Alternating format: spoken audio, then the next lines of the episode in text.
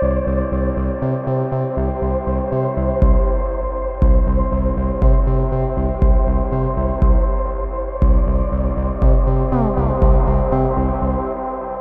привет! Вы слушаете подкаст «Это базис». Э, меня зовут Александр Замятин, я бывший, теперь уже муниципальный депутат. Э, и у нас сегодня еще в студии два человека. Максим Веселов. Э, в этом году был начальником избирательной кампании в штабе Зюзина. До этого участвовал во многих избирательных кампаниях. Предпочитаю себя называть практикующим политическим аналитиком. И меня зовут Маргарита Руссо. А, я в этом году первый раз работала агитаторкой на выборах. Такой подбор гостей не случайен, естественно, потому что тема наша сегодняшняя – это выборы. Мы хотим наконец-то поговорить про выборы. А, в каком смысле? Не про выборы вообще. Вот сейчас прошли в Москве муниципальные выборы. И э, есть разные типы реакций на то, какие результаты они принесли.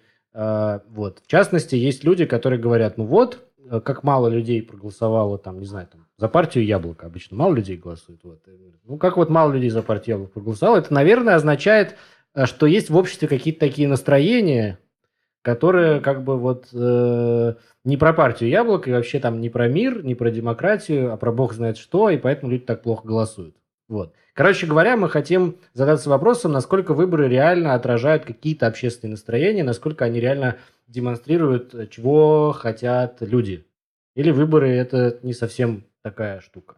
Э, я должен дать, конечно, как всегда, наши э, начальные дисклеймеры. У нас в подкасте мы всегда говорим, что мы находимся в России, не хотим отсюда уезжать, и поэтому нам иногда приходится называть некоторые вещи всякими эфемизмами, потому что это сегодня в России бывает небезопасно. Кроме того, если вы вдруг не подписаны до сих пор на наши соцсети, главным образом в Телеграме, в Инстаграме, но на самом деле еще и в Твиттере, то находите там базис и прямо сейчас подписывайтесь. Еще в Ютубе. Если вы смотрите этот ролик в Ютубе, то надо тыкнуть кнопочку подписки и кнопочку палец вверх, то есть лайк, потому что так работают алгоритмы. Я надеюсь, что все про это знают. Если во время просмотра вы ставите лайки, то YouTube э, хорошо воспринимает этот ролик и будет показывать его другим людям. Лучше вот. сделать это прямо сейчас. Да, прямо сейчас. Вот как бы это стоит одну секунду вашего времени, прямо мышкой сдвинулся, тыкнул, зато это много дает с точки зрения алгоритмов YouTube. Окей, возвращаемся к нашей э, теме. Э, я сразу скажу, в конце еще будут вопросы, вы нам их присылали, есть классные вопросы, их очень много, в конце к ним вернемся. Э, короче, я хочу закинуть вопрос и послушать, что вы можете про это рассказать. Итак, вопрос. Э, есть такая розовая либерально-демократическая картинка что выборы, что это такое? Это ты, граждане приходят в какой-то такой магазин политических программ, партий, кандидатов, открывают там меню, вот, и у них есть, значит, у каждого есть один человек, один голос, у каждого есть 100 кредитов, в этом меню, значит, можно себе купить, значит, выбрать кого-то, какую-то программу, вот вы за что? Вы там за высокие налоги или за низкие, да, вы там значит, за приоритет медицины или приоритет военных расходов, что-нибудь такое. Да? И вот приходят люди, все это выбирают, а потом мы подсчитываем, э, за что большинство проголосовало, и как-то выбираем дальнейшую политику в городе, в стране там, или в районе в соответствии с тем, за что проголосовали. Это такая вот картинка э, мейнстримная, стандартная, как бы, да, которая обычно подразумевается. И если всерьез воспринимать эту картинку и смотреть на результаты наших выборов, можно расстроиться.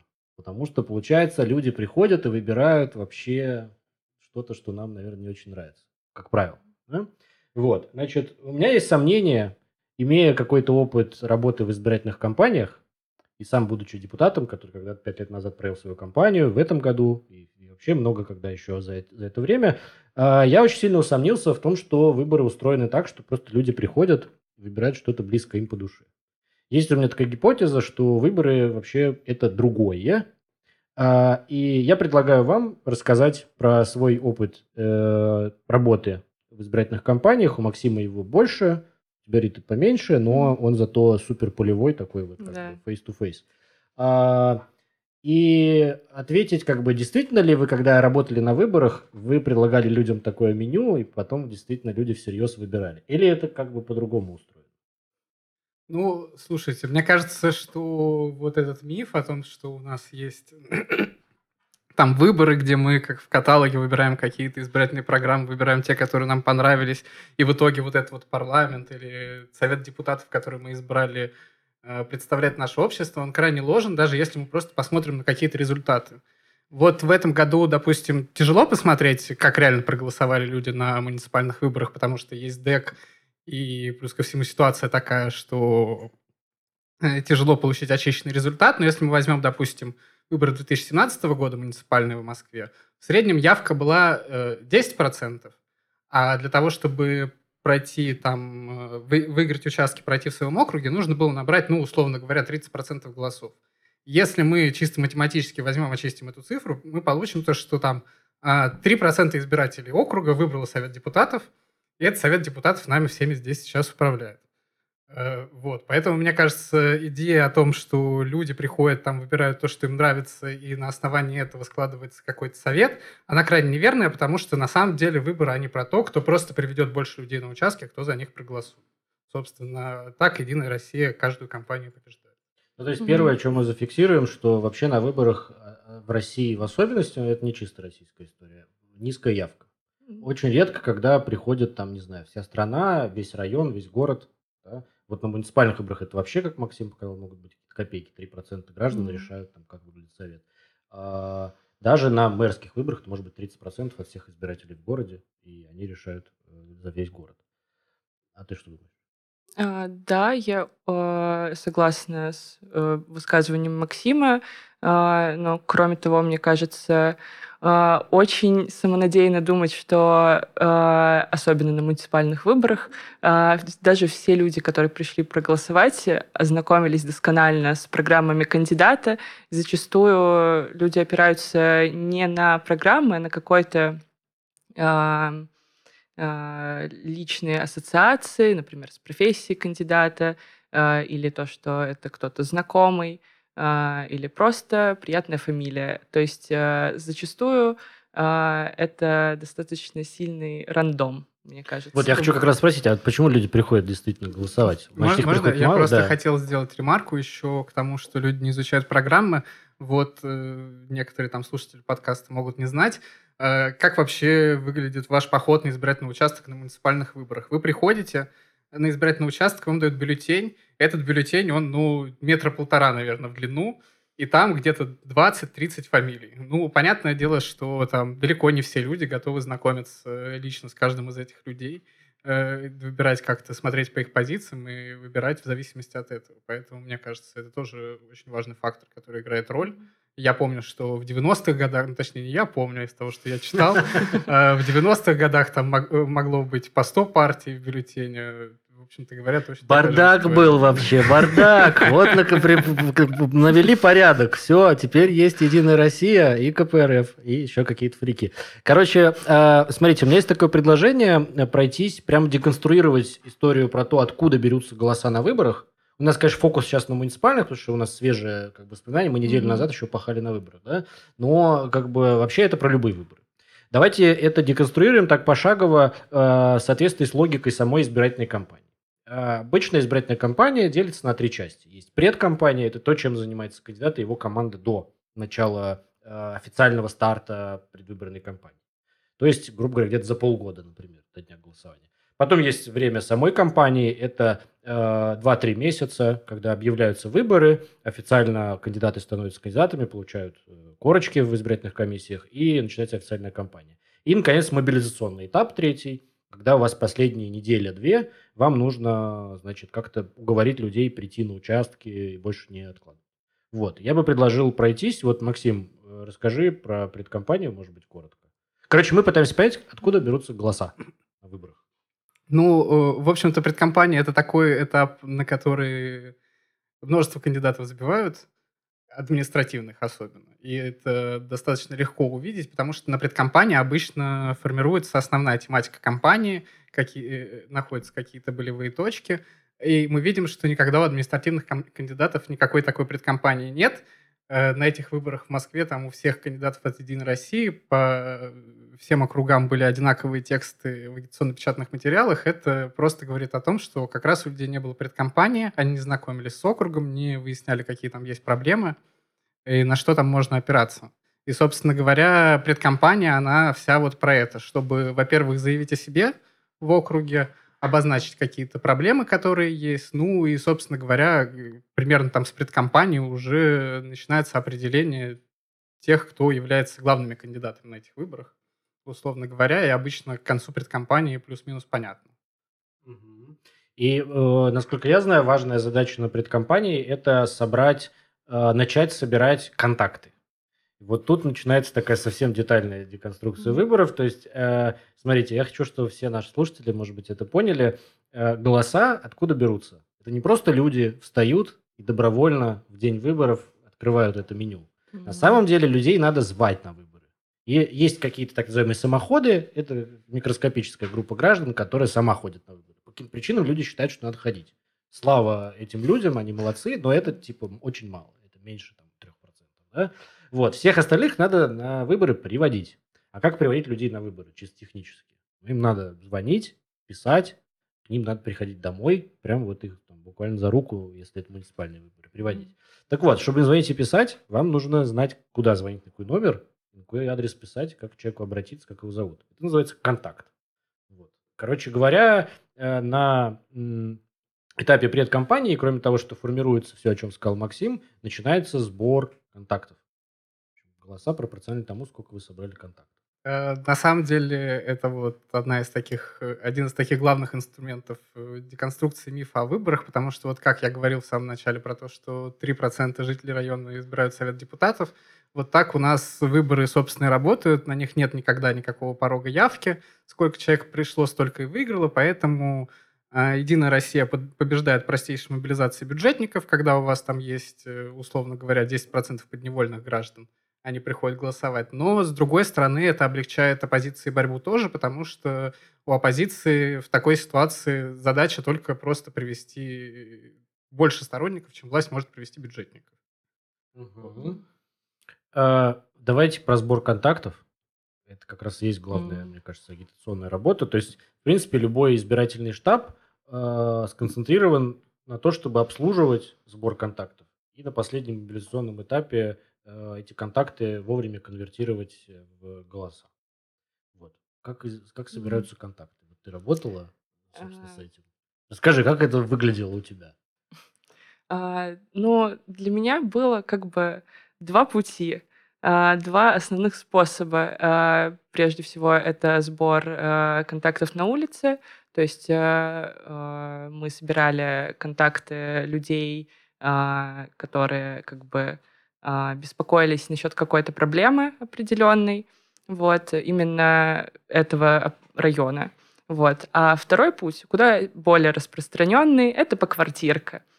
А поквартирка — это когда ты заходишь в подъезд, поднимаешься на самый э, высокий этаж и начинаешь звонить в каждую квартиру, э, стучаться, э, вылавливать жителей и говорить, вот, смотрите, тоже тут есть такая проблема, а еще, кстати, скоро выборы, обязательно приходите.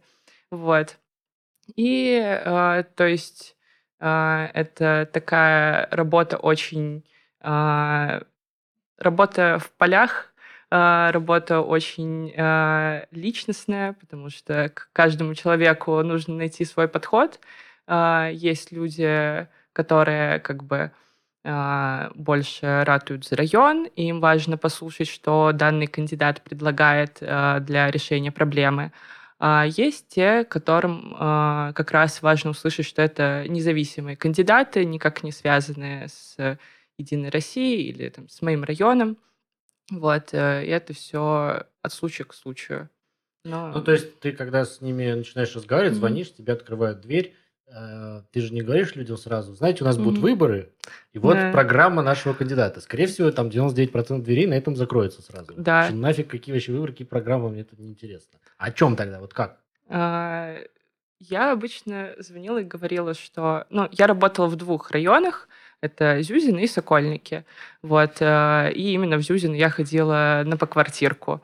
Э, новый, как бы, э, новый термин вам, дорогие слушатели. Как раз там, благодаря тому, что были уже независимые кандидаты, независимые муниципальные депутаты, я могла представляться помощницей муниципального депутата. Это такое, как бы, такое понятие, которое не требует никаких дополнительных документов. Вот.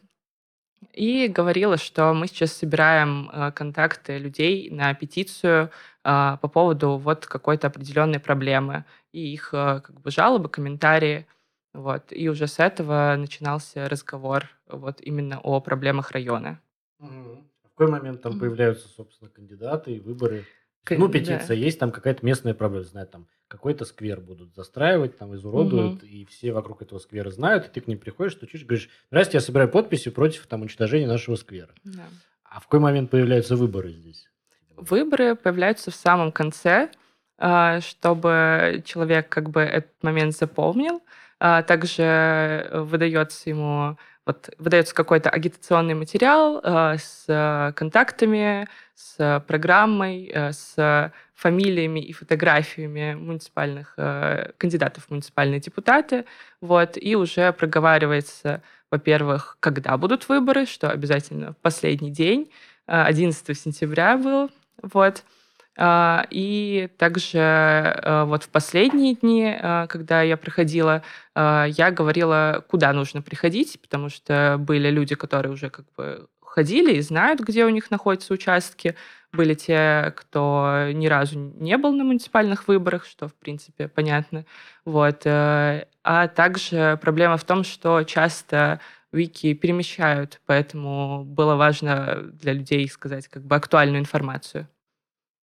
Да, Вот. это то место, где они голосуют. Я еще хотел добавить про вот, агитацию и заход через проблемы, э, вещь, которая мне кажется важным. Вот э, у людей в массе э, есть в сознании какой-то такой барьер между политическим и моральным, условно говоря. Вот выборы это для них сугубо политическое, а возможно там застройка парка или то, как ходят их дети в школу, это воспринимается как для них какая-то морально-этическая проблема. И когда ты с ними начинаешь общаться через выборы, показываешь, что вот сейчас вам застроят парк, и вообще-то этот вопрос будет решаться здесь сейчас на выборах, а не разглагольствованием на диване, это очень хорошо работает на реполитизацию, потому что люди начинают понимать, что э, вот э, вся вот эта вот структура, которая существует вокруг них, она без их участия никуда не денется, а продолжит существовать. Ну и мы потихоньку вкатываемся как бы во второй этап предвыборной кампании, это, собственно, агитационный этап. То есть заканчивается предкомпания, начинается какой-то сбор контактов, на предкомпании сложились расклады, появились кандидаты, себя как-то проявили. Возможно, кто-то уже сказал, что я иду на выборы, кто-то, возможно, утаивает это до последнего и говорит в последний момент. Ну вот стартует официальная кампания, кандидаты идут, подают документы в избирательную комиссию, как бы официально регистрируются. А в чем основная, Максим, фишка вот этого второго этапа? Как он устроен, на чем он работает? Ну, про регистрацию я бы хотел еще добавить отдельно, что это просто как бы очередной бюрократический барьер, на котором у нас отсекают там множество кандидатов, и на этих выборах достаточно много было отсечено на этапе регистрации. И как бы, мне кажется, тоже э, важным стоит это заявить, что а, вот представляется так, что выборы — это ну, поход на избирательный участок и выбор из понравившейся тебе программы, но что если этот выбор не полный? То есть, грубо говоря, в этот каталог кого-то не пустили. То есть это уже снижает репрезентативность. А, вот. А касательно самого агитационного периода, ну, в этот агитационный период зарабатываются те самые пресловутые семь касаний, про которые там знают большинство всех, кто работает. А давай расскажем, что это такое. А, то, что наши вот. слушатели да, я, не знать. Я, вот, я хотел сейчас раскрыть эту тему. А, то, что мы говорили до этого про сбор контактов, а, это все нужно для чего? Для того, чтобы человек пришел на избирательный участок, в среднем его нужно коснуться семь раз. А, что значит, что мы его должны коснуться семь раз? Это значит, что мы должны как-то с ним сконтактировать. Этот контакт может быть совершенно разным. А, соответственно, мы можем просто там взять у человека подпись за что-то, за какую-то конкретную инициативу. Это одно касание будет. Потом мы ему позвоним, значит, э, расскажем, что мы взяли его подпись. Это будет второй контакт. Э, второе касание, позовем его на встречу, это третье касание, он придет на встречу, четвертое касание, ну и там получит агитационно-печатный материал в ящик, это еще очередное касание. И вот как бы существующая практика говорит нам о том, что нужно в среднем 7 раз коснуться одного избирателя, чтобы мобилизовать его, и он дошел до участка. Э, вот. И мне кажется, это опять-таки к вопросу о репрезентативности, о том, что все это не про выбор между какими-то кандидатами, а про гонку ресурсов. То есть у Да, кого есть больше ресурсов, тот и... Звучит так, что Приводит. есть такие пассивные избиратели, которые являются жертвами штабов избирательных. да. Мгм. То есть есть кандидаты и их штабы, которые занимаются тем, что прямо надоедают людям, по Да. 5 по 7 раз им так или иначе с разных мест, из, из монитора компьютера во дворе, в почтовом ящике, там, а, не знаю, на улице с баннеров кричат на этих людей, вот, приходи, приходи. И эти люди как-то на это реагируют. Типа, и кто лучше, кто больше касаний сделал, э, тот как бы и привел больше людей. Это совершенно не бьется с такой картинкой, в которой есть активный избиратель, который выбирает в каком-то спектре политических предпочтений и программ. Окей, а расскажи подробнее про то, что вообще в этих э, агитационно-печатных материалах бывает, какого они бывают вида. Почему спрашиваю, может там программы? Может это и есть то меню, которое открывают люди и такие типа, вот, э, буклеты, все собрал буклеты всех кандидатов у себя в районе, сейчас буду изучать. Вот этот за лес, а этот против леса. Этот за медицину, а этот вообще там за танки. Или как это? Что То справедливости ради, некоторые буклеты и вправду похожи на меню, но это не делает их таковыми. На самом деле у каждого вида агитационно-печатного материала есть э, вполне себе понятная конкретная цель. То есть э, любой, кто там работал на избирательных кампаниях, понимает, что не имеет смысла на последней неделе печатать газету, допустим, или на первой неделе начинать расклеивать плакаты, потому что... Хотя такие были на этих муниципальных выборах люди. Ну, бы- были, были разные люди. В любом случае, на, этой, на этих муниципальных выборах, выборах, мне кажется, большая часть участвовала либо в первый раз, либо в какой-то там второй, третий. И для многих могут быть вещи реально непонятные, и это могут быть также ошибки планирования. А так, если взять э, технологии сами по себе, то, конечно, у каждого агитационно-печатного материала есть э, свой определенный формат и цель. Они печатаются в разное время специально для того, чтобы выполнять, закрывать какие-то разные задачи и цели на избирательной кампании. Э, Конечно, в разных агитационных печатных материалах можно увидеть изложение каких-то программ кандидатов, но как бы, скорее всего, специально никто не будет писать про то, что мы планируем отдать район застройщикам и так далее. Как бы у всех э, лозунги плюс-минус сходятся. Ну, кроме, конечно, партии ЛДПР, кто видел ее агитки на этих выборах, каких-то да. еще. Кстати, мы же с вами тоже избиратели. И, ну, как бы мы, наверное, тоже сталкивались. Вы сталкивались с какими-то, ну, с какой-то агитацией, кроме тех штабов, где работали? Вообще в городе за это лето? Что-нибудь Ну, запомнила? Я сталкивалась на улице с э, людьми из моего района. А, у нас в доме тоже раскидывали листовки за мой район и расклеивали даже. А, и еще как-то раз а, мы с подругой поднимались а, на поквартирку на самый верх, заходим, а там коммунисты России стоят и уже агитируют. Мы такие, ну, Они ходили в квартирку? да, Нифига себе. Это, это, это где было? Это было в Зюзино. Зюзино это было? Да. Зюзино, коммунисты России ходили в квартирку? Ну, мне А кажется, мы не знали. Мы не знали. э, мимо нас прошли, только один раз с ними пересеклись. Да. Ой, ну, мне вообще много чего попадалось. Я так, если какую-то бумажную агитацию вижу, я в основном ее собираю, коллекционирую. У меня личный интерес. Так, конечно, много агитаторов от моего района вот с этими флажками.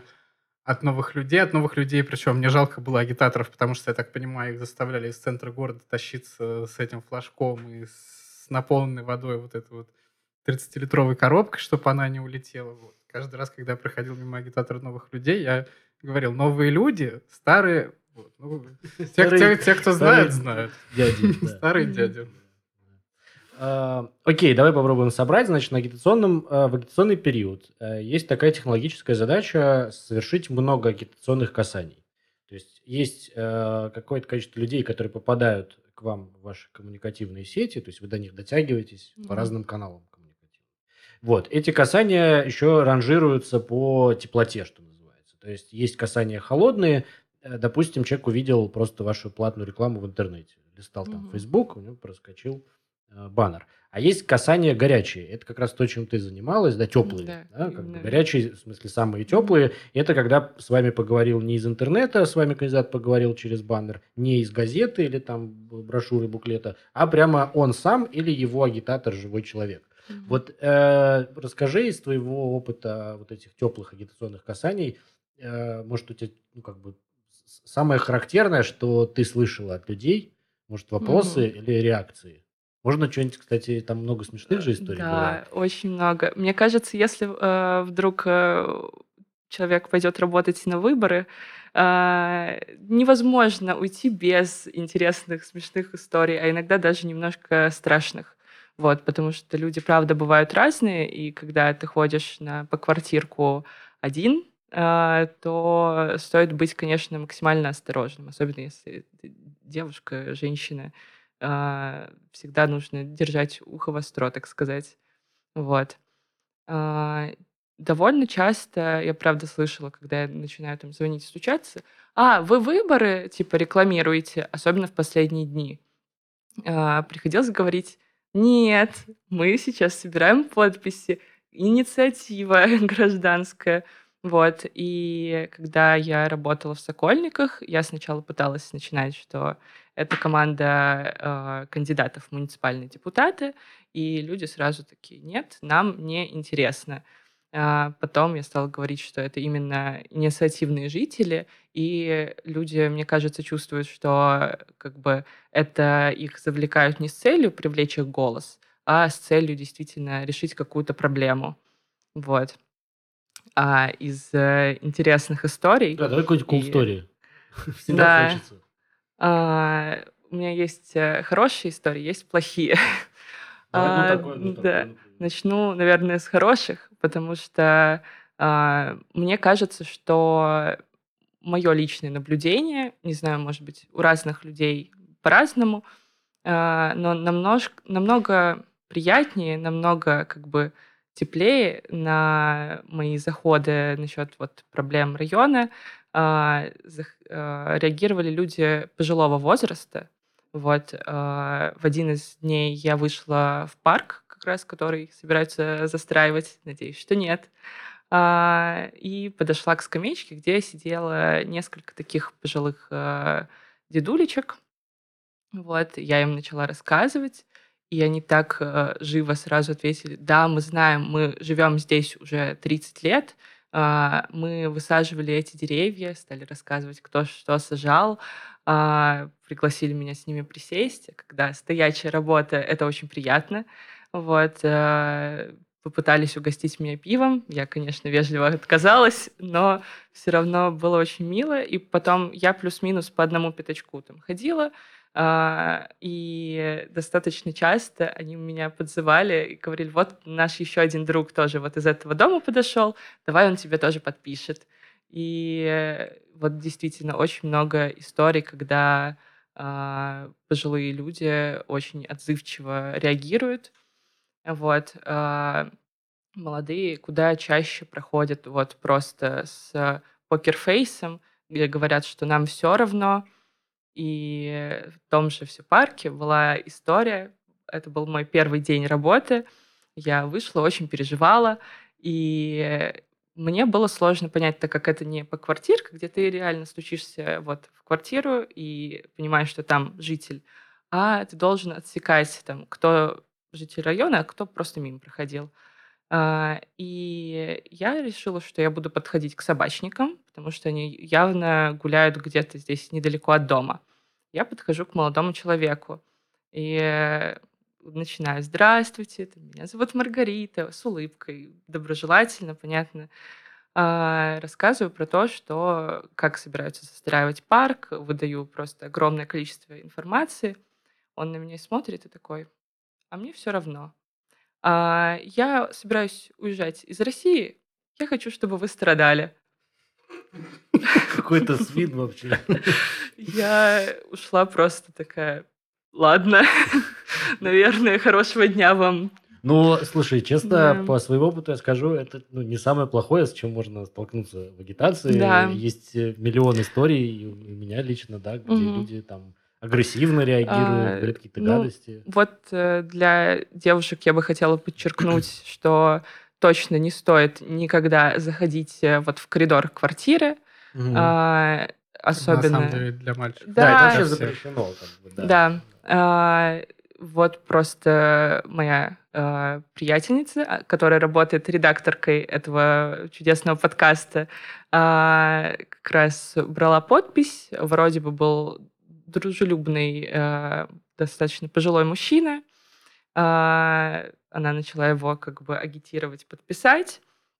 Э, и он очень активно пытался к ней как-то приставать, mm. поцеловать, и поэтому э, лучше быть максимально осторожным. Mm-hmm. Ну да, можно на такое натолкнуться. Макс, может, да. у тебя есть еще какие-нибудь истории? Ты же тоже агитатором много работал? Я много работал агитатором, да. Как бы вот я читал за прошлую муниципальную кампанию, прошел тысяч пять квартир или шесть, около того. И вот как раз в той компании у меня э, моя любимая история про реполитизацию. Это просто вот как э, я ходил, собирал подписи, по-моему, за установку шлагбаума Э, на территории дома, там, в общем говоря, много домов в одном дворе, и их очень беспокоила проблема того, что у них нет заезда только для своих, а есть заезд для всех. И, в общем-то говоря, я вышел на смену, что-то хожу, хожу, мне там раз в полчаса, может, кто-то откроет, оставит подпись, и тут мне открывает дверь девушка, такая, слушает меня что-то про шлагбаум, про кандидата, такая, о, как прекрасно, что вы пришли. Я кандидат, ой, я, я капитан полиции. Пойдемте, я с вами похожу. И пошла со мной по своему дому. А это в Нагорном, что ли, было? Э, нет, это было в Алексеевском районе. А, э, вот. И она пошла со мной, и если до этого я унывал по поводу того, что никто не оставляет подпись, с ней я уже шел и не успевал там переворачивать листы, менять, потому что ей, понятное дело, все в доме открывали, узнавали, и она даже что-то там за кандидата агитировала проверить. Да. Окей. Друзья, если у вас есть э, какой-то опыт э, смешной или наоборот э, как бы печальный с агитацией, э, то напишите в комментариях. Типа, о, я тоже, у меня была такая история. Давайте к последнему этапу мобилизация. Значит, ну, механика такая. Мы собирали несколько месяцев э, контакты людей и их, что называется, прогревали. То есть э, мы совершали с ними какие-то агитационные касания. Мы к этим людям приходили домой, общались на поквартирке, вот как Рита рассказывала. Мы им отправляли какие-то газеты, буклеты в ящики, давали на улице какие-то листовки, плакаты они наши видели у себя в подъезде, да. Значит, мы их прогревали, прогревали, и последний этап нужно все эти контакты конвертировать, собственно, в поход на участок. То есть человек мог все это от вас воспринимать, да-да, я все там подпишу, я видел ваши там баннеры, но как бы как сделать так, чтобы он еще и вовремя, не забыв про выборы, а мы поняли с вами уже в самом начале, что про выборы никто по умолчанию не думает, никто дату как бы не отслеживает, всем пофигу на них. Как сделать так, чтобы эти люди пришли на участки? Макс, расскажи, как устроена последняя часть с мобилизацией. А, ну, на самом деле тут э, все и просто, и сложно одновременно. Вот, допустим, как бы, если мы возьмем компанию административного кандидата, то она, условно говоря, строится только на мобилизации. И там это самый важный этап компании, потому что нужно просто привести всех своих подневольных, чтобы они проголосовали за тебя. А у оппозиционных кандидатов проблема такая, что зачастую они забывают вообще про такой этап мобилизации. Они думают, что достаточно просто со всеми познакомиться, помахать ручкой, э, сказать, вот он, я такой э, хороший, крутой, голосуйте все за меня и забывают про то, что этих людей нужно привести на избирательные участки. А эти люди при агитации им говорят, да, конечно, я приду, приду. Вот э, к ним приходят 31 июля домой, они говорят, о, выборы там 11 сентября, да-да-да, я в городе буду точно. И понятное дело, что этот человек просто говорит э, для того, чтобы дать какой-то социально ожидаемый ответ, чтобы от него отстали, и к 11 сентября про эти выборы забыть. Поэтому, собственно говоря, на всех компаниях мобилизация является очень важным этапом, потому что вот все вот эти контакты и касания, которые были у вас до этого, они не имеют никакого значения, если они не пришли в итоге на участок. Если вы там э, в период, я не знаю, с 5 по 11 сентября не звонили им каждый день, не писали э, везде, не говорили, идите, идите на выборы, голосуйте, сейчас уже другого шанса не будет. Вот. И что еще немаловажно тут подчеркнуть, мне кажется, то, что э, мобилизация это тоже такой а, этап, который можно считать э, частично грязным, потому что он строится по большей части на эмоциях каких-то избирателей. И там даже оппозиционные кандидаты некоторые могут заниматься тем, чтобы генерировать какие-то надуманные проблемы для того, чтобы выводить людей на участки. И, и при этом их нельзя за это обвинять, просто потому что выборы устроены так, что всем на них пофиг, Если у человека не будет какой-то реальной проблемы, которая бы его мотивировала на то, чтобы сходить на избирательный участок, он никуда не пойдет. А, и это, конечно, очень большая проблема вообще выборов в целом. То есть даже mm-hmm. если поговорили мы с людьми в течение агитационной кампании, говорили о том, что для них важно, про этот пресловутый парк там, mm-hmm. да, или что-то, поликлинику, а, даже в этом случае человек после этого через 15 минут может забыть, что там вообще про выборы еще была речь. И если вы его не позовете прицельно, то он и не придет mm-hmm. на участки. То есть выборы предполагают, что вы людей должны вывести, и более того, чтобы их вывести с диванов поднять, как бы отправить на эти ближайшую mm-hmm. школу, где УИК обычно находится, нужно вызвать у них какую-то яркую эмоцию, мобилизационную. Причем часто эта эмоция – это, откровенно говоря, манипулятивная вещь.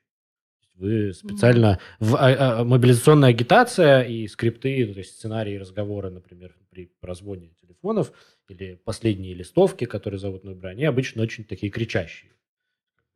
Надо идти сейчас, все, завтра будет поздно. Мало того, что они кричащие, так еще они основаны там на множестве каких-то исследований по когнитивной психологии и прочему, используют всякие разные манипулятивные штуки, которые простому гражданину незаметны, допустим, но тому, кто работает, он может легко по тексту вычленить какие-то вещи, э, либо по формату агитационно-печатного материала и понять, какие приемы там используем. Угу. Ну, кстати, те, кто работали в колл-центре выдвижения, не дадут соврать, что... Ну, у меня было много таких э, отзывов. Ну, я сам, когда звонил, тоже с этим сталкивался, что люди действительно... Э, человека ты застал, допустим, прям в день выборов звонишь ему, вы сходили на избирательный участок? Человек говорит, о, да, я помню вашего кандидата, мне вообще все нравится, а я забыл сходить, сейчас схожу. Я как раз иду из магазина, сейчас зайду по пути. И, и реально ты понимаешь, что если бы ты ему не позвонил, он бы и не пришел mm-hmm. проголосовать. Ты буквально его поймал вовремя, чтобы он yeah. реально сходил. Или там накануне, там, допустим, я писал, звонил своим сторонникам в районе, они, о, а я как раз там думал, что мы уедем там на дачу. А мы тогда в воскресенье пораньше вернемся, чтобы до восьми успеть на участок. Хуже, хуже только я пришел на избирательный участок, но проголосовал не за тех кандидатов, потому что про вас забыл. Такое на муниципальных выборах тоже иногда случается, потому что здесь же агитация не за одного кандидата по округу идет, а за пятерых и пять фамилий в голове держать сложно. И когда они не принадлежат каким-то избирательным э, объединениям, которые указаны в бюллетене, там же у всех указаны там партии, Единая. Россия, КПРФ, э, Коммунисты России, а у большинства независимых кандидатов в этом году, конечно, никакого такого указания не было. Они самовыдвиженцы. Самовыдвиженцы. А таких самовыдвиженцев там еще всяких мурзилок и прочих да. столько же штук, сколько и нормальных а, людей. Мне кажется, поэтому очень важно, чтобы люди взяли вот этот агитационный материал с фамилиями, с фотографиями, потому что вот я слышала истории от тех, кто работал наблюдателями, что очень часто люди приходили просто вот с э, этими огромными листами моего района и сверяли и ставили. Вот. Э, и, возможно, если бы до них дошли э, материалы независимых кандидатов, то они могли бы точно так ну, же... Ну и, собственно, и многие да. наши сторонники, наши избиратели так тоже приходили на участки с нашей, там, с вырезкой mm-hmm. из нашей газеты или с нашей листовкой, где перечислены наши кандидаты. Да, а, ну, то есть э, получается, что как бы количество голосов и сама, э, само голосование, оно очень сильно зависит от того, э, насколько много мы успеваем за последние несколько mm-hmm. дней, ну, там, за неделю, за последнюю, людей прозвонить, чисто технически то есть сколько у вас да. в колл-центре сидит людей, насколько у вас процесс хорошо поставлен, сколько они в час успевают сделать звонков, а сколько мы успеваем отправить писем. Вот, например, есть такая mm-hmm. отдельная технология, Direct Mail называется, это калька с маркетингового термина, да, как бы, значит, смысл в том, что это бумажное письмо, именное, у тебя есть база контактов, которые ты собирал в течение ком- кампании, значит, и ты пишешь, уважаемая там, значит, Галина Степановна, мы с вами боролись там против застройки нашего сквера. Теперь пришло время для решающего шага. Мы просим вас прийти на участок и поддержать наших кандидатов. И там желательно прям подпись рукой. Значит, и такие письма это довольно как бы сложный процесс. То есть его нужно э, распечатать, подписать, э, завернуть в конверт, потом эти конверты разнести. Это требует очень много времени, сил, рук. Вот. И даже денег, на самом деле. Это бумага, но ее бывает так много, что это стоит типа там десятки тысяч рублей. Да? Вот. А, это я все к тому, что как бы в каком месте здесь тогда мы говорим о том, что люди на выборах делают, собственно, выбор. Все выглядит так, по-моему, вот как бы в нашем беглом разборе, что э, как бы голоса за того или иного кандидата, за ту или иную партию, это не голоса за то, о чем, собственно, какую политику будут проводить эти кандидаты или эти партии. А это производная от чисто технологических усилий избирательных штабов. Вот. Прав я или не прав? Э, я думаю, что ты прав. Я хотел еще дополнить такую важную и достаточно забавную деталь про то, что эффективность, по крайней мере, на этих выборах с таким уровнем организации во многом зависит от того, насколько люди просто-напросто умеют работать с данными, сколько формул они знают в Excel и так далее, потому что э, избирательная кампания — это очень трудоемкий, объемный процесс, очень много разных направлений, начиная от того, что и там печать, легализация, оплата агитационно-печатных материалов, параллельно с этим там распределение агитаторов, встречи, колл-центр, это все требует какого-то навыка владения, с да- э, владения работы с данными. И тут, конечно, тоже большой вопрос э, про то, являются ли выборы какой-то репрезентацией политической воли, потому что зачастую эффективность работы штабов там зависит от того, сколько человек в штабе знает функцию ВПР. говоря. чтобы все поняли, в Excel значит, специальная функция, которая там, грубо говоря, по значению в одном столбце проверяет Да. там значение в другом. Вот. А, ну да, то есть, если более конкретно, я бы даже так сказал, вот, как бы, ска- скажем, стандартная ошибка, а, вот на тех же самых муниципальных выборах внутри одного района несколько избирательных округов. И в этих избирательных округах разные наборы кандидатов. То есть у вас район один, совет депутатов один, но он формируется сразу из нескольких э, пятерок, например, четверок или троек кандидатов из Мгм. разных избирательных округов. Эти округа как бы территориальные границы имеют. И если вы плохо работаете с Excel, то вы при- случайно можете принести там, агитацию за одну пятерку из одного округа в чужой округ, где не избираются эти кандидаты, а избираются другие.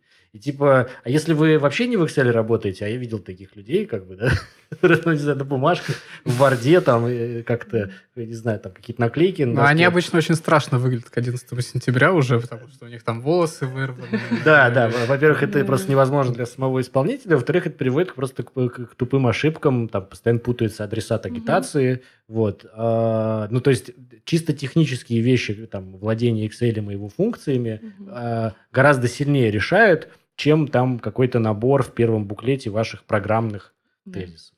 А, Вот э, тоже пример из жизни. Да, я вот а, в один из последних буквально дней пришла в один из домов, и мне жители говорят, ого, а вы первая, вы, мне кажется, э, первая там агитаторка, которая нами заинтересовалась. Э, Просто соседи все говорят, что там разные люди ходят, а вот к нам никто не ходил. Я такая, ну, видимо, про вас все забыли, кроме нас. Да. Да, то есть есть такой т- там технический анализ э, частей избирательного округа, куда нужно дойти, Мгм. и куда э, бывают такие места, куда никогда не доходят агитаторы ни на каких выборах, и это часто видно по результатам выборов. Ну, то есть, грубо говоря, туда доходит только э, провластная агитация, которая просто ровным слоем ложится по району, стоит каких-то безумных денег, ну и, скорее всего, она просто мусорная. Подведем промежуточный итог, и оставшееся время уделим тому, чтобы ответить на вопросы, которые нам присылали слушатели. Значит, я бы предложил свою формулировку, она уже здесь сквозила, и предложил бы вам каждому тоже ввести какую-то черту, какую-то мораль из того, как мы немножко разложили эти выборы на кусочки. Значит, короче, мой собственный э, опыт, к которому я пришел давно, и вывод соответствующий, заключается в том, что э, выборы не являются э, таким демократическим инструментом, э, каким его рисует э, либерально-демократический такой вот розовый с бабочками канон, где люди выбирают какие-то идеи, выражают свои политические предпочтения и тем самым влияют на правительство, на власть и на наше общее будущее. Скорее, выборы – это гонка технологий. И кто лучше владеет вот такими штуками, которые мы здесь частично разбирали, как вовремя, правильно, быстро, массово доставлять, создавать коммуникации в нужном количестве с нужными людьми и так далее, тот и как бы и выигрывает. То есть это очень странная как бы вещь. В сухом остатке внутри это просто реальная гонка технологий. Есть какая-то масса избирателей, кто лучше ее там затыкал касаниями и мобилизационными какими-то э, натяжками, тот и победил.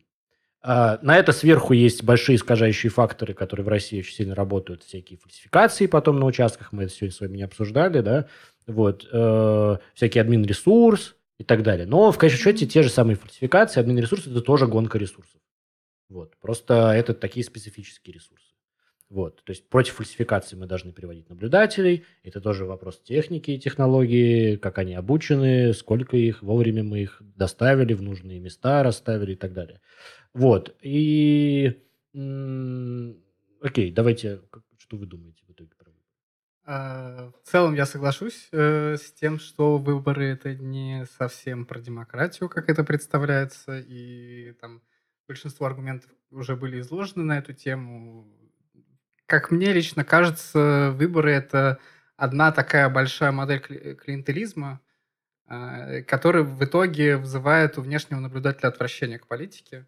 И в этом плане, конечно, выборы работают деструктивно. Но, с другой стороны, э, в нынешнем политическом контексте я бы подчеркнул важность участия в выборах, потому что, несмотря на все свои недостатки, выборы остаются точкой возможной гражданской политической мобилизации людей.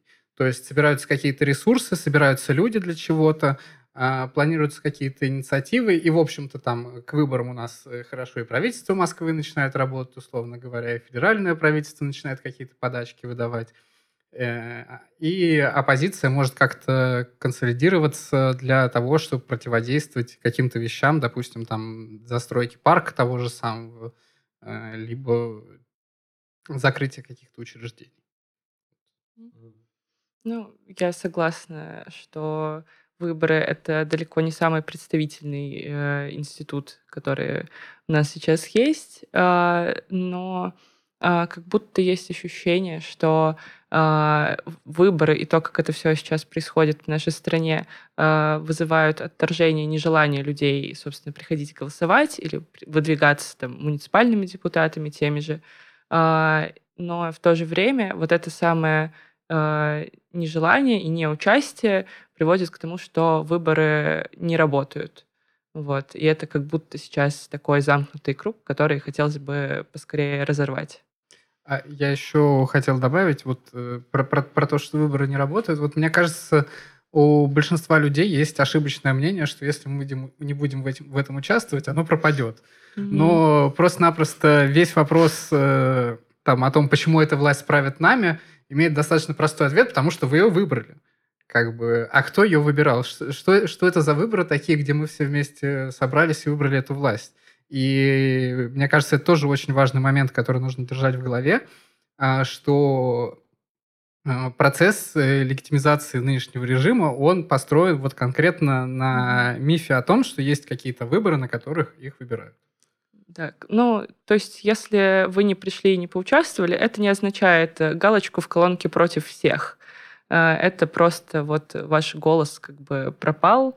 И... Даже больше того, если вы не пришли и не поучаствовали, то да. для организаторов выборов это упрощает задачу, да. потому что вам технологически нужно меньше сделать э, контактов собрать, меньше касаний сделать, mm-hmm. потому что у ваших оппонентов будет меньше голосов. Вот вам дешевле выдастся эта компания, если ваши оппоненты не идут на выборы. Если в начале кампании выходит какой-то оппозиционный лидер, говорит, мы не идем на эти выборы, потому что они нелегитимны, и вообще в этом там, ужасном режиме не может быть никаких выборов, мы их не признаем. Власть выдыхает, фу, это будет почти бесплатно. Прекрасно. Мы еще на пять лет продлеваем свой мандат, потому что они сами отказались как бы от борьбы. То есть э, парадокс заключается в том, что с одной стороны, это абсолютно выхолощенная вещь, какая-то чисто техническая, сводящаяся до функций блин, в Excel да, и бумажек, там, кто быстрее подписывал. А с другой стороны, это какой-то важный элемент политической борьбы все-таки. Пробуем все-таки перейти к вопросам. У нас осталось не так уж много времени. Э, вопросов было много. И мы должны извиниться, мы не ответим на них на все. Вот, может быть, потом в отдельных публикациях, где – там, куда вы должны подписаться. В Телеграме канал это базис, и в Инстаграме аккаунт это базис, а, в Ютубе. Вот. Ну, в общем, мы иногда делаем отдельные публикации, и там, возможно, ответим на те вопросы, на которые сейчас не ответим. Сейчас мы выбрали несколько вопросов, на которые хочется ответить прямо в выпуске. И я напоминаю, что мы вообще-то эти вопросы собираем, потому что мы каждый раз теперь разыгрываем книги от э, наших партнеров книжного магазина «Фаланстер», который нам любезно подарил набор книг.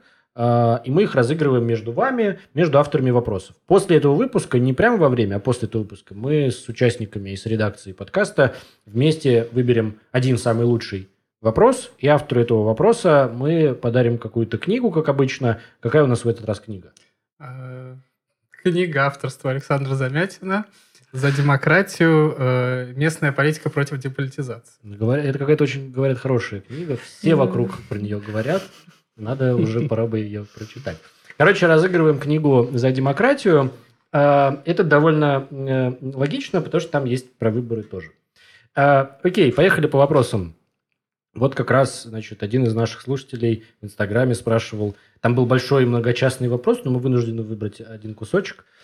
Почему муниципальные выборы для власти стали такими важным, таким важным атрибутом? То есть почему им необходимо победить и в этих выборах, если есть возможность контролировать самоуправление на уровне города? Я, на самом деле, вообще супер присоединяюсь к этому вопросу, потому что действительно эта кампания с точки, со стороны мэрии была очень ожесточенной. Кандидатов снимали, не допускали, э, мешали агитации, кого-то задерживали, у кого-то изымали агитацию, создавали спойлеров. Ну, то есть все, все грязные технологии были задействованы. Разве что никого там не убили. Да? Вот. Но за что борьба-то, как бы, если это муниципальные советы, которые лишены полномочий? Вот у вас есть понимание, зачем так ожесточенно мэрия ведет эту избирательную кампанию, если ей вроде ничего не угрожает? Ну, было бы 100 независимых депутатов в Москве. Ну и чего?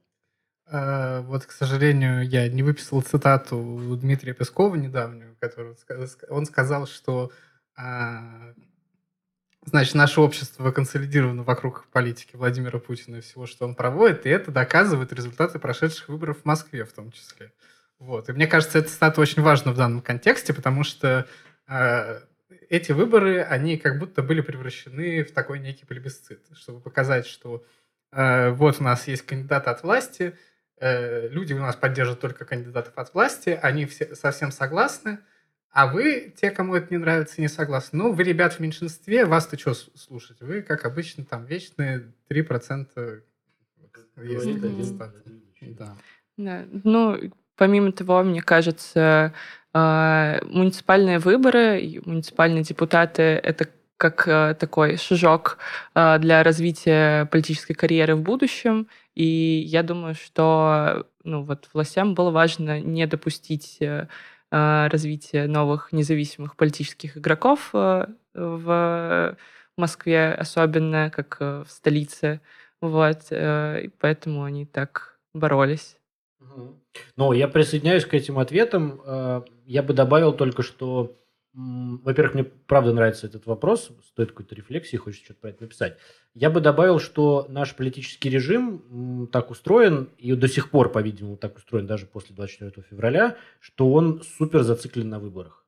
Он прямо у него, как бы, для него выборы э, парадоксальным образом. То есть это как бы все любят повторять такую банальную мантру, что выборы в России это вообще не выборы, это бог знает что, это все там обман. При этом Но... в Москве каждый год уже мы голосуем там с 2017 года включая Конституцию. Да, да, да. Последние, последние годы вообще просто это не останавливается, процесс не останавливается. Короче говоря, этот политический режим э, почему-то очень сильно зависит от выборов. Вот, почему-то он такой электорально-центричный. Вот. Это интересно, и поэтому он, даже если эти выборы, ну, грубо говоря, если завтра будет выбор э, талисмана Московского зоопарка, абсолютно, да, такая не, вроде бессмысленная вещь. Если туда придет оппозиция и выставит ну, свою кандидатуру, там тоже будет Рубилова. Я уверен абсолютно. И снятие кандидатов. Снятие кандидатов, значит, обезьяны от выдвижения не попадают в, в список кандидатов на талисман Московского зоопарка.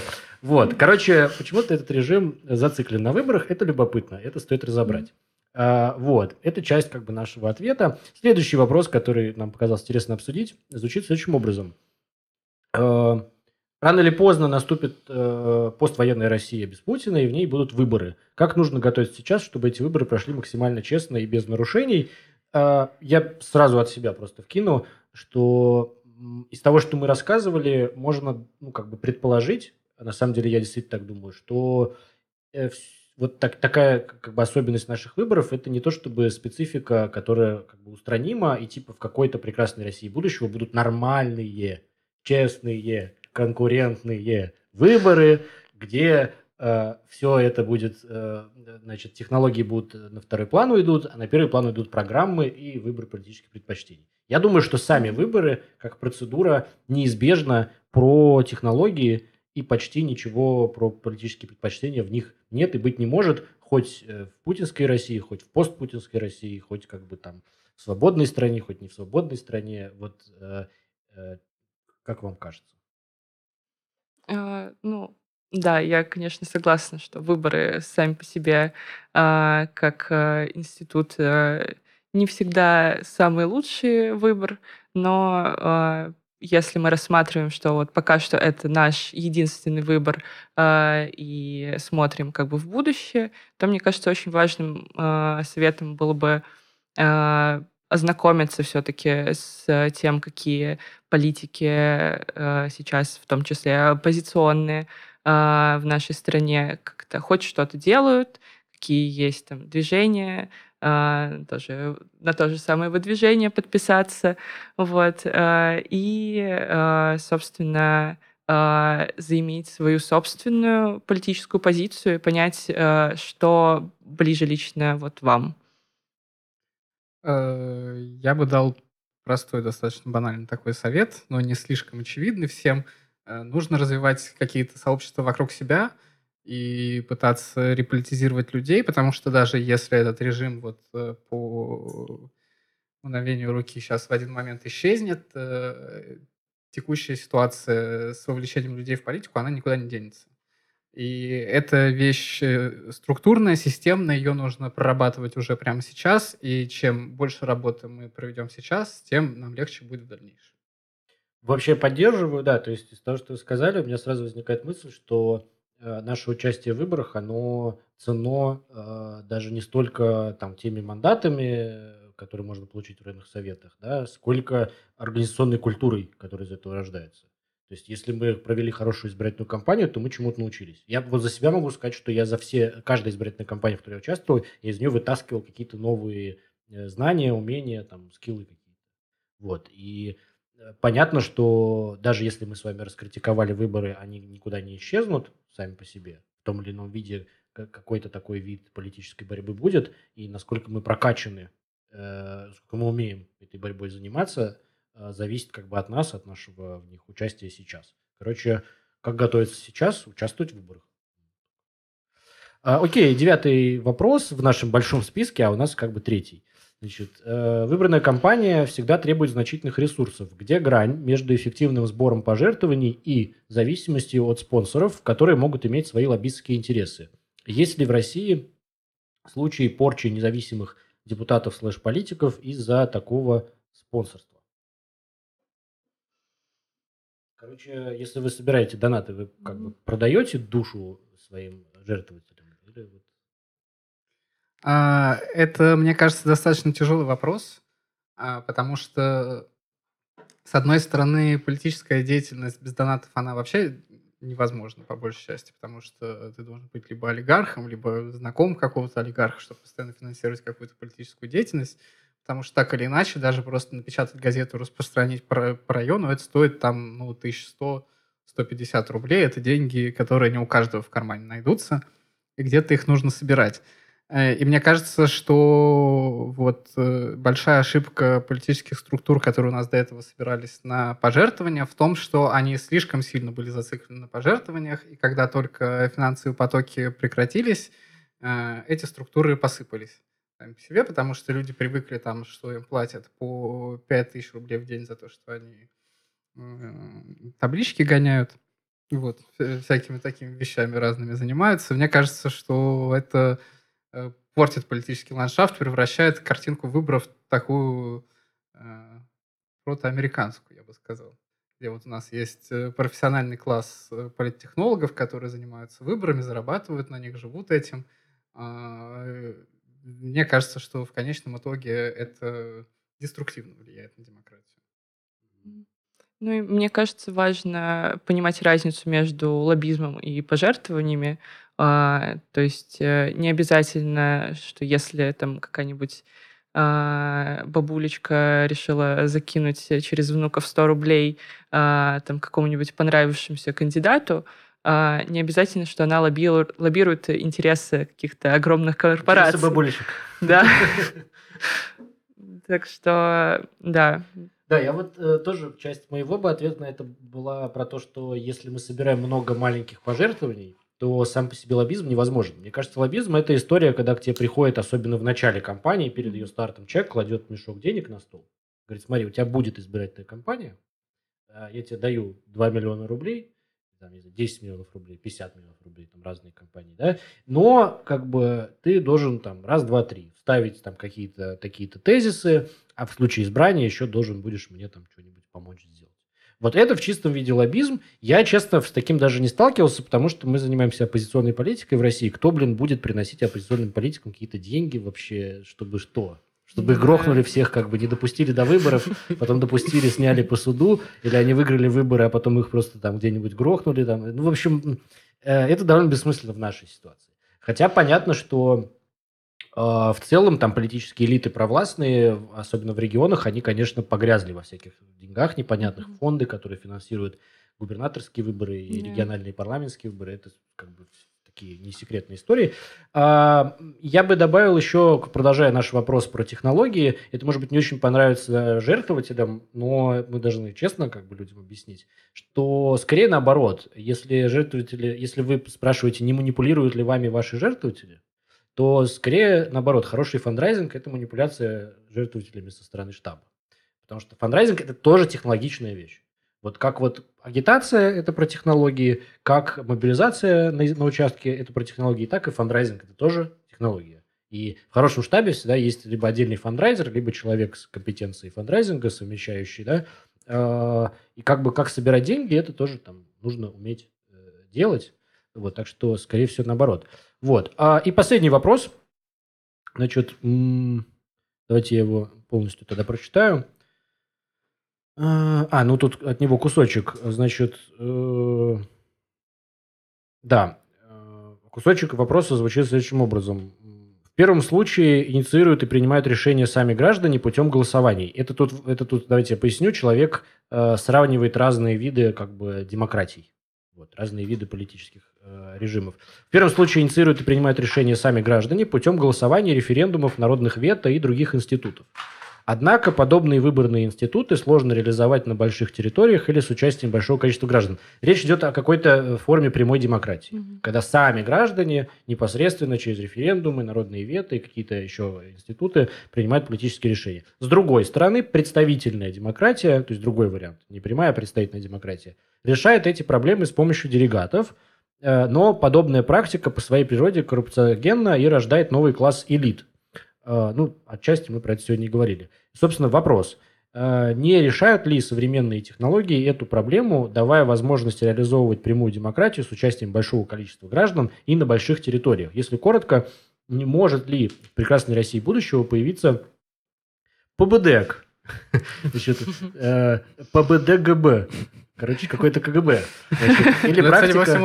Да, но тот человек расшифровывает. Э, практика дистанционного электронного волеизъявления Ладно. Короче, значит, человек спрашивает, можно ли решить проблему э, всеобщего политического участия на больших масштабах в массовом обществе с помощью электронных технологий. Типа, все к интернету подключены, давайте через... Активный гражданин. Активный гражданин. Что думаете? У меня-то как бы есть, естественно. Ну, у тебя есть ответы в книжке, по-моему, которые сегодня разыгрывается. И на самом деле это довольно известная такая мысль, что референдумы, вот эта вот идея о том, что давайте сейчас голосовать по каждому вопросу, это не совсем про демократию. То есть, как бы, это на самом деле достаточно глубокий вопрос про то, что такое свобода, в принципе, потому что вы можете быть свободны, там, выбирать каждый день цвет своего галстука, как пример, а можете быть свободны в том, чтобы выбирать, надевать вам галстук, идти вам куда-то и так далее. И это совершенно разные постановки вопроса. Если делать, приводить здесь аналогию как бы с галстуками, то референдумы — это как раз вот эта вот идея про то, что мы будем выбирать, э, иметь возможность каждый раз выбирать галстук. А, это хорошо, что мы можем за что-то голосовать, наш выбор будет учитываться, но в референдуме вопросы задают зачастую не сами граждане, то есть это не ну, э, делиберативная политика какая-то, а вопрос задается всегда сверху голосования. И поэтому мне кажется, что вообще пытаться что-то решить через референдумы, будь они электронные, офлайн или каких-либо иных форматов, это достаточно вредоносная идея. Ну и сами технологии мы уже можем наблюдать как бы их применение. А, и мне кажется, что у электронного какого-либо голосования, будь то референдум, выборы, что угодно, есть будущее только в случае того, что а, эта технология будет на 100% прозрачна, просматриваема. А, можно будет как-то, я не знаю, айтишников из Грузии подключить наблюдателями. Не дай Ну ладно, я шучу. Ну, то есть понятно, что сейчас у нас э, это просто какой-то черный ящик, куда уходят там данные человека, зачастую даже не как бы не анонимные. Вот. Э, и просто потом мы видим какие-то общие итоговые цифры. Вот. Мне кажется, такого быть точно не должно.